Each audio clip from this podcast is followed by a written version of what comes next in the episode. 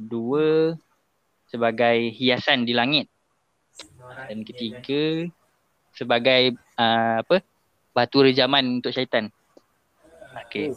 Uh, so kalau kita based on tiga ni kriteria ni kita ambil yang nombor satu tu lah. Okay, nombor satu tu petunjuk kat langit. Satu dia adalah petunjuk arah. Arah mana kita nak tunj- nak ikut tu. Okay contoh. Biasa dengar tak bintang Polaris? Pernah dengar, pernah dengar. Biasa dengar Big Dipper. Ah, pernah? Dia Ah, pun pernah dengar. so okay, dekat Big Dipper tu kita ada satu bintang nama dia bintang Polaris. So bintang itu adalah petunjuk kepada arah utara. Oh. Bintang tu dia dia tak dia tak bergerak. Ah dia macam dia macam paksi kepada bintang-bintang yang lain. So kita duduk tang mana pun kita pandang kalau kita tahu di situ adalah bintang Polaris, kita mesti tahu itu adalah utara. Ah so Oh. itu satu. Itu satulah. Ah jadi kalau kita dah tahu utara, nak kaitkan dengan ibadah, kita mesti kalau kita dah tahu utara mesti kita tahu barat kat belah mana kan? Betul tak? Ah, Arah mata angin kan? Okay, utara adalah kosong. hmm. Kau degree lah? Tim ah ikut degree kan. Ah Hmm. kanan adalah timur, timur 90 darjah. So belakang kita mestilah selatan 200 eh 180. So kiri kita adalah ah barat 270. 270. Ah so Hmm. bila kita tahu ah 270 kita tahu kat Malaysia ni kiblat kita 292. Ha, jadi kita tambah je lah darjah tu ke kanan. Berapa darjah? 20, 22 darjah. Ha, so kalau ikut, kita ada juga ilmu tentang, okay, contoh kita uh, halakan tangan kita. Kita buat simbol satu, itu adalah satu darjah. Kita buat simbol peace, dua tu, itu adalah dua darjah. Kita buat simbol genggam tangan, itu 10 darjah. Kita buat 10 simbol darjah? Hmm. Kita, kita buat simbol tapak tangan high five body glove, ah itu adalah 20 darjah. Ah jadi Hmm. kalau kita macam tahu tadi 270, kita tambah 20 darjah ke kanan, tambah 2 darjah. So dapatlah 292 lebih kurang. Dan itu perkara itu termasuk di bawah tajuk ijtihad. Ah jadi bila kita berijtihad, syarat untuk kita tahu kiblat ni kita mesti yang pertama yakin So kalau kita berada Hmm. di dalam Ka- uh, Masjidil Haram ataupun Kaabah, kita mesti yakin yang kita ada dekat kawasan tu kan. Uh, so Hmm. yang Mhm. kedua uh, aku lupa nama dia Syak ataupun Ain aku tak ingat. Uh, so kalau kita jauh daripada uh, kita keluar daripada kawasan Mekah, kita mesti yakin dengan apa? Yakin satu bertanya pada orang, dua kita guna alat alatan, yang ketiga kita ijtihad. Jadi kalau kita dah tanya orang, orang tu tak tahu. Kita dah uh, guna alatan, Alat. kita kita tak jumpa lagi. So last sekali kita ijtihad lah. Dan alat itu sendiri pun adalah ijtihad sebenarnya. Uh, so Hmm. syarat sah untuk solat adalah mengetahui arah kiblat. Uh, jadi untuk mengetahui arah kiblat tu kalau kita tak ada pengetahuan yang yakin, kita mestilah berijtihad. Uh, jadi itu antara uh, apa ikhtiar kita lah untuk kita ijtihad kan. So bintang macam uh, kau tanya tadi, Polaris tu boleh jadi petunjuk utara dengan secara tak langsung dia boleh menunjukkan kita ke arah uh, kiblat. Yang kedua bintang Orion. Pernah dengar Orion? Yang belt tu eh? Ah, Orion. Belantik, belantik. Bahasa Melayu belantik. Yang uh, apa pemanah, pemanah. Pemanah ha, Ah, tahu tahu tu. Ah, so Orion ni dia gugusan bintang uh, yang digabungkan menjadi satu buruj constellation. Ah, so Okay. bila dia jadi constellation dalam bintang tu dalam constellation tu dia ada satu tiga bintang yang sejajar. Kita panggil dia Al- Al-Nitak, Al-Nilam, Al-Mintaka. So Nitak, Nilam, Mintaka ni kalau dalam bulan sat, bulan 2 hingga bulan 5 kalau tak silap aku pada waktu malam dalam lebih kurang pukul 10 pukul 11 dia mesti berada di atas kita punya zenith. Zenith ni adalah titik paling tinggi pada seorang pemerhati. Contohnya Akil berdiri kat luar rumah pada pukul 11 malam Akil pandang atas menghadap langit kan. So Mhm, titik paling titik paling tinggi kita meridian kita waktu tu lebih kurang Orion mesti ada dekat atas tu. Maksudnya kita akan nampak dia tegak lah. Maksudnya kita akan nampak dia kat atas kepala lah macam tu. Hmm. So waktu tu adalah waktu yang sesuai untuk kita tengok arah kiblat sebab nitak nilam mitako ni memang tunjuk ke arah Kaabah. So Okay, Ah, okay, itu faham, faham. salah salah satu cara jugalah untuk kita cek arah kiblat kan. Ah, tu dua bintang. Apa lagi? Bintang ni sebagai petunjuk ah, ni arah ni contohnya bintang Sirius nama dia. S I R I U S. Hmm. Ah, so Mhm. bintang Sirius ni adalah bintang yang paling cerah yang terdekat. Dia dia tak terdekat, dia adalah paling cerah. Dia bintang paling cerah dalam uh, kita punya sistem suria ni yang nampak dekat bumi ni lah. Uh, so sebenarnya bintang ni tak adalah banyak sangat function yang kita boleh dapat. Cuma kita boleh tahu umur bintang dengan melihat warna bintang. Uh, bintang ni okay, contoh kita biasa warna merah ni kita fikir apa panas kan. Hmm. Ah tapi se- kalau ikutkan uh, spektrum warna merah tu yang paling sejuk. Biru yang paling panas. Jadi kalau kita nampak bintang yang nampak kebiru-biruan macam diamond tu ah itu Hmm. adalah tanda uh, bintang tu dah nak mati. Hmm. So bila dia dah nak mati dia akan pecah nanti kan ujung-ujungnya.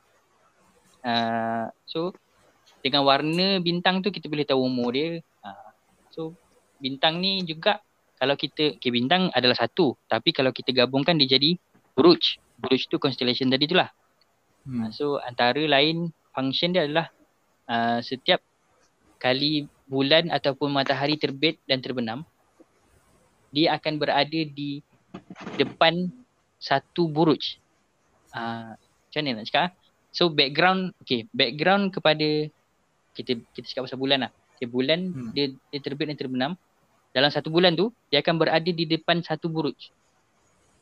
Contohnya, bulan ini, ini contoh. Bulan sekarang, bulan berada di hadapan buruj Leo, katakan. Ah, Leo tu yang singa tu. Asadun. Mhm. Ah, So uh, daripada 1 Syakban sampailah 29 Syakban uh, itulah dia punya background. Maksudnya dia bergerak tu kan. Uh, belakang dia itulah buruj dia. So dia pun uh, habis sebulan es uh, bulan seterusnya dia akan berada di hadapan buruj Scorpio katakan. Uh, macam tu. Uh, so apa signifikan itu adalah dia adalah penentu kepada musim. Musim dekat bumi ni lah. Nah, kalau dia Hujan. berada di hadap ah musim hujan ke, musim banjir ke, ah, musim kemarau ke. Ah, jadi kalau orang yang tahu tentang tu dia kaji, dia tahu tak lama lagi akan hujan. Okey, selepas hujan lebat lima hari tak lama lagi akan kemarau. Ah, macam tu. So uh, itu juga antara function-function bintang lah uh, yang ada yang boleh kita kaitkan dengan ibadat macam tu. Okay. Ha, Hmm, so, faham. kalau kan awal tadi, Hmm? awal tadi kau, kau kata macam falak ni adalah Hmm. ilmu kaji kehidupan eh Hmm. ataupun alam lah kan. So Mhm. dari segi dari dari apa yang kau kata tu aku rasa macam general lah kan. kan maksudnya dia bukanlah tengok angkasa je. Dia tak dia tak Mm-mm. ada tengok matahari, bulan atau bintang je. Jadi kalau dari segi yang bukan kat angkasa, apa benda yang yang akan digunakan ni dalam falak ni? Adakah macam air laut ke? Ha, ke? Oh. Hmm, faham. Tapi di sana ah. Okay, kalau kita nak kaji benda yang dalam bumi ni pun kan. Hmm. Nak tak nak dia akan terkait juga dengan bulan ataupun matahari dan bintang. Contohnya Hmm, kau cakap pasang pasang surut air laut. Apa Hmm. kaitan dia? Kaitan dia adalah dengan tarikan graviti dia dengan bulan. Hmm. awal bulan dia akan uh, surut lebih banyak. Uh, lepas tu bila tengah bulan dia akan pasang lagi banyak. Lepas tu sebab graviti, bulan ni kan mengelilingi bumi kan. So Hmm. makin bulan dekat dengan bumi, Hmm. makin uh, apa surut air laut. Makin bulan jauh dengan bumi, makin pasang air laut. Uh, sebab tu dia ada bulan yang ada kedudukan perigi, dia ada kedudukan apogee. Uh, nah istilah dia lah. So itu kaitan dia. Tap- Lepas tu bila kita tahu tu pada setiap awal bulan ketam mesti banyak dekat laut. So kalau nak Ketam. pergi cari ketam, ah kau pergi awal bulan. Okay. Ah itu itu itulah itulah kaitannya dengan penduduk bumi ni. Ah so dengan ah sekeliling kita ni memberitahu yang ada alamat-alamat tertentu yang mampu memberi manfaat pada manusia. Mampu memberi manfaat pada haiwan. Contohnya uh, musim menuai. Uh, kalau kita tahu uh, kalau kita buat kiraan Maksudnya orang yang buat kiraan ni lah. Dia akan tahu bila padi tu akan boleh dituai. Bila padi tu sesuai untuk ditanam. Sebab apa? Sebab dia tengok pada perubahan iklim dan cuaca berdasarkan pergerakan bulan mengelilingi bumi. Ah begitu juga dengan kaitannya dengan awan dan juga uh, angin. Ah itu semua ada semakin dekat kita dengan laut semakin kurangnya awan yang rendah. Sebab apa? Sebab dia dah semua dah naik ke kawasan yang lebih tinggi. Sebab dia dah mungkin ada proses tersejat ke proses apalah macam-macam proses kan. Ha, jadi semakin ha, sebab apa? Sebab apa lembah Kelang tu dipanggil lembah Kelang. Sebab kawasan lembah Kelang tu rendah dan kita ni awan dekat lembah Kelang ni tak boleh nak lepas daripada banjaran titi wangsa. Ha, sebab tu dipanggil lembah Kelang dan sebab itulah kat situ banyak banjir, kilat, banyak hujan lebat sekejap-sekejap. Ha, sebab so, uh, itulah kaitannya dan uh, apa tu kita panggil uh, kalau orang yang okay aku ada ustaz ni lah dia selalu cakap aku kenapa uh, kita rakyat biasa ni orang awam ni kita tak tak mahir tentang ilmu falak sebab kita makan gaji bulan bulanan maksudnya contoh pegawai kerajaan dia pergi kerja balik kerja hujung bulan dapat gaji cikgu hmm. katakan okay. Hmm. so kenapa orang yang kerja swasta ni syarikat-syarikat besar ni tak tahu tentang ilmu falak. Itu jugalah. Dia pergi kerja, dia balik kerja, dia makan gaji hujung bulan, masuk gaji. Tapi ilmu falak ni akan dikuasai oleh siapa? Oleh petani, oleh pengembala, oleh nelayan. Ha, itulah orang yang akan menguasai ilmu falak. Bahkan tanpa dia sedar pun dia kuasai ilmu falak. Sebab dia dah biasa buat benda tu. Kenapa orang nelayan ni dah akan keluar uh, pergi menjala ikan ke pancing tangkap ikan ke pagi-pagi buta tu sebab apa? Waktu lah waktu yang sesuai dia nak pergi dan air laut tak bergelora kat tengah-tengah. Ha, sebab itulah dia berani ke sana. Ha, begitulah. So sebab nak kata yang sebenarnya kehidupan seharian kita ni memang ada je kaitannya dengan ilmu falak. Tapi kita kurang ha, kita kurang aware dengan benda tu sebab apa? Sebab kita tak kita tak berhajat Ya, kita tak berhajat pada ilmu falak tu untuk memberi kita satu manfaat. Ha, sebab itu kita kurang uh, mendalami ilmu falak tu sendiri. Uh, faham, faham, faham. So, ada satu lagi. Contoh macam uh-uh. sebagai orang biasa kan. Uh-huh.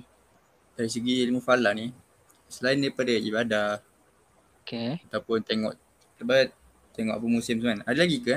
ilmu falak ni yang perlu macam orang macam aku dengan Kian ni tahu. Yang macam uh. kan perlu tahulah macam kalau uh, kalau diberi kalau macam ada ilmu tu uh, best lah belajar ilmu tu. Ada lagi ke? Oh, ada, ada, ada, ada, ada. Aku share satu lah. Kita, pang, uh, kita panggil astrofotografi. Pernah dengar tak? Oh, uh, ambil gambar pakai ni, astro. Pakai astro? Bukan pakai astro. Ada?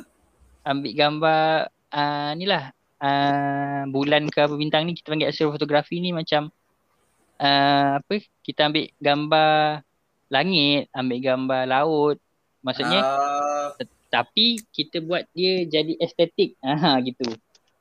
Uh, okay, okay. dalam dalam kaitannya dengan ilmu falak lah macam tu. Ha, so kalau kita uh, mahir dalam mengambil gambar, biasa orang ambil gambar ni dibuat bisnes uh, apa ambil gambar orang kahwin, ambil gambar ha, kungfu. Kan? Ambil gambar kahwin, ambil kungfu. Tapi jarang orang buat duit dengan ambil gambar uh, ni. Uh, planet-planet dan sebagainya kan. Uh, so boleh juga buat duit daripada situ kalau kita mahir tentang penggunaan. Dia sama je. Kita kawal kamera tu ISO dia. Kita kawal shutter speed dia. Uh, so maksudnya kalau orang biasa ni pun baru nak berjinak-jinak tentang uh, pengam, uh, tangkap gambar astrofotografi ni pun boleh mahir, tak ada masalah pun. Ha, so uh, macam kau cakap tadi apa yang kau boleh belajar ni aku rasa uh, sebenarnya masyarakat kita ni kan dia uh, nak je tahu tentang uh, ilmu-ilmu yang macam ni. Contohnya nak kata kenapa aku kata macam tu sebab bila satu benda tu viral uh, tentang benda-benda yang pelik-pelik ni kan laju je orang akan akan ambil tahu kata oh ni adalah. Nak macam mana kita bukan nak kita beriman dengan hari kiamat. Uh, dia ada dalam rukun iman kita kan. Uh, hmm. tetapi kita tak boleh nak mengatakan setiap perkara yang ajaib tu berlaku adalah tanda-tanda hari kiamat uh, sedangkan uh, benda itu adalah satu benda yang biasa tetapi orang yang fikir dia adalah luar biasa padahal dia biasa je. Uh, contohnya hari tanpa bayang yang baru-baru ni kan. Ah, Ah, tengah hari tanpa bayang. Ah, dia tak ada apa-apa pun. Dia adalah tanda uh, matahari berada tepat di atas garisan katulistiwa kita. Itu je. Hmm. Ha, sebab matahari ni dia terbit dan terbenam tu tak statik tau. Contohnya bumi kita ni condong 23.5 darjah. So disebabkan kecondongan itulah kita akan mengalami empat musim negara yang berada di hemisferi timur dan barat lah. Eh utara dan selatan lah. Ha, dia akan ada empat musim. So disebabkan itu matahari ni bergerak dia macam terbit tu dia tak statik dekat titik timur saja. Kadang-kadang dia ke kanan sikit pada bulan uh, 6. Lepas tu dia ke tengah balik pada bulan 9. Lepas tu bulan 12 dia ke kiri sikit ke selatan sikit. Dia ke arah selatan. Dia bukannya sampai titik selatan. Ah macam tu. So bila masyarakat kita ni tahu tentang benda macam tu, dia orang macam, ish, ni hari, nak hari kiamat ni. Sebab matahari dah dekat nak timur. Tak lama lagi dia nak ke barat dah ni. Ah macam tu. Ah, so uh, stereotip ataupun pemikiran kita yang suka kepada stigma yang macam ni kan. Uh, dia macam menakut-nakutkan masyarakat ni. Uh, dia suka benda-benda macam tu. Uh, jadi pada aku kalau orang yang macam baru-baru macam nak belajar-belajar macam tu je. Satu, kita uh, belajarlah pasal bulan. Contohnya kita ambil tahu pasal fasa-fasa bulan tu. Kita tengok, oh bulan ni uh, sekarang bulan anak bulan. Lepas ni bulan sabit. Lepas ni bulan separa. Oh, lepas tu bulan penuh. Ah macam tu. So itu adalah antara basic dan asas yang untuk orang biasa yang baru mula nak ber- berjinak-jinak dengan ilmu falak ni lah. Ah, contoh macam kau mula nak minat kan. So kau pun download lah Hmm. satu apps. Ah, kau download apps nama dia Stellarium. Lepas tu kau pun buka apps tu. Kau pun tengok lah. Oh dekat langit kita ni ada macam-macam lagi sebenarnya. Ada bintang, ada itu, ada ini. So bila kita tahu macam tu. Uh, kau akan tahu uh, sebenarnya bumi kita ni banyak sangat pencemaran cahaya. Uh, Oh, pernah dengar saya daripada pencemaran planet daripada uh, city-city uh, big big city macam tu lah. Ah ah. So biasa kita dengar tentang apa light apa tu air pollution, ah apa tu pencemaran air kan, ah, pencemaran bunyi. Tapi kita juga ada satu istilah pencemaran cahaya. Pencemaran cahaya ni akan menghalang daripada mata kasar untuk melihat bintang wak- pada waktu malam. Kalau kau perasan, contoh kau balik kampung kan. Tok kau kampung kat mana tok? Uh, Kuala Kangsar. Kuala Kangsar. Okay. Kalau kau balik kampung kan. Kau kampung yang betul-betul kampung ke dekat bandar juga? Uh, betul-betul kampung lah. Ah, so kalau kau balik kampung ni kau kau tengok ah tutup lampu rumah kampung kau.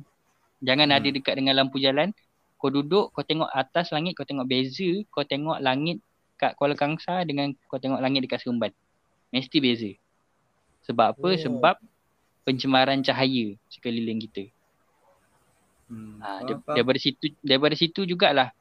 Tahu kata tadi bidang ilmu falak ni sebenarnya besar. So bila kita dah tahu tentang pencemaran cahaya, kau akan masuk juga dalam bidang astropelancongan. Ah, so uh, bila kita dah masuk dekat bidang astropelancongan, barulah kau tahu sebenarnya negara kita ni, Malaysia ni pun sedang giat dalam memartabatkan ilmu falak tu sendiri. Hmm, dan Tempat kat Malaysia ni ada tempat yang best-best ke nak tengok bintang ke? Ada. ada kau pergi dekat kawasan-kawasan aktiviti glamping. Ah, so Glamping. kalau uh, glamping G L A M P I N G. Oh, okey okey. Uh, so nak aku punya tajuk master pasal tu lah. Kita nak kaji tentang uh, keboleh pasaran uh, aktiviti glamping ni dalam uh, pelancongan astrofik.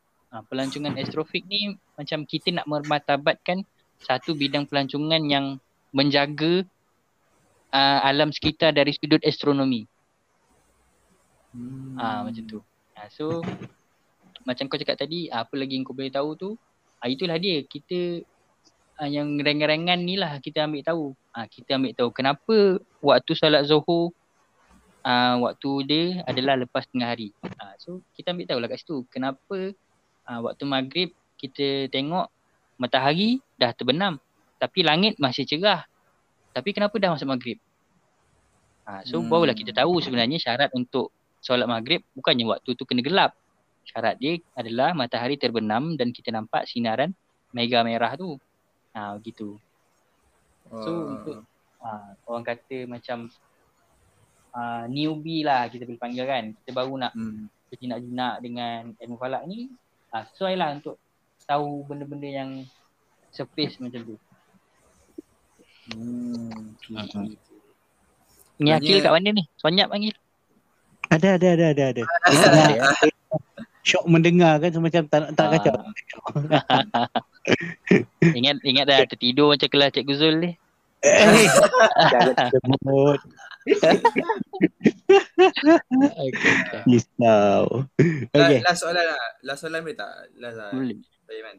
Boleh. Masa aku dulu ada satu kali tu dekat Hmm. satu negeri. Di Perak kot. Mhm. Dia raya awal lagi daripada orang lain punya raya. Eh, tahun bila tu? Ha, tahun bila tak tahu lah. Tapi tu nak tanya kau. Ha? Apa yang berlaku sebenarnya? Oh, okay. Dia kalau isu dia sebenarnya macam ni. Ad, okay, kalau sebab kau cakap macam tu kan.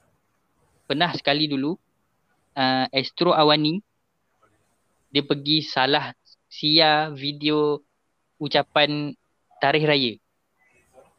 Ha, ni aku Ah. bocor, aku bocorkanlah sikit. Sebenarnya ucapan untuk kita bagi tahu pengumuman raya tu Ha? kita akan rakam dua dua dua apa kita panggil? Dua uh, situasi, uh, dua senario. Satu kita rakam uh, esok tu akan raya, satu lagi kita akan rakam lusa akan raya. Sebab apa? Sebab kita tengok anak bulan tadi pada 29 kan. So katalah uh, 29 hari bulan tu kita tengok uh, bulan nampak. So bila bulan Hmm. nampak kita akan pakai video yang kata esok raya. Ha, tapi- betul betul. Uh, kalau bulan tak nampak kita akan pakai video yang kata lusa tu raya sebab kita genapkan kan. Hmm. Ah, so pada satu tahun ada satu tahun tu uh, RTM waktu tu kita dah okay. Semua negeri dah bagi data ni. Dah bagi data dekat Jakim.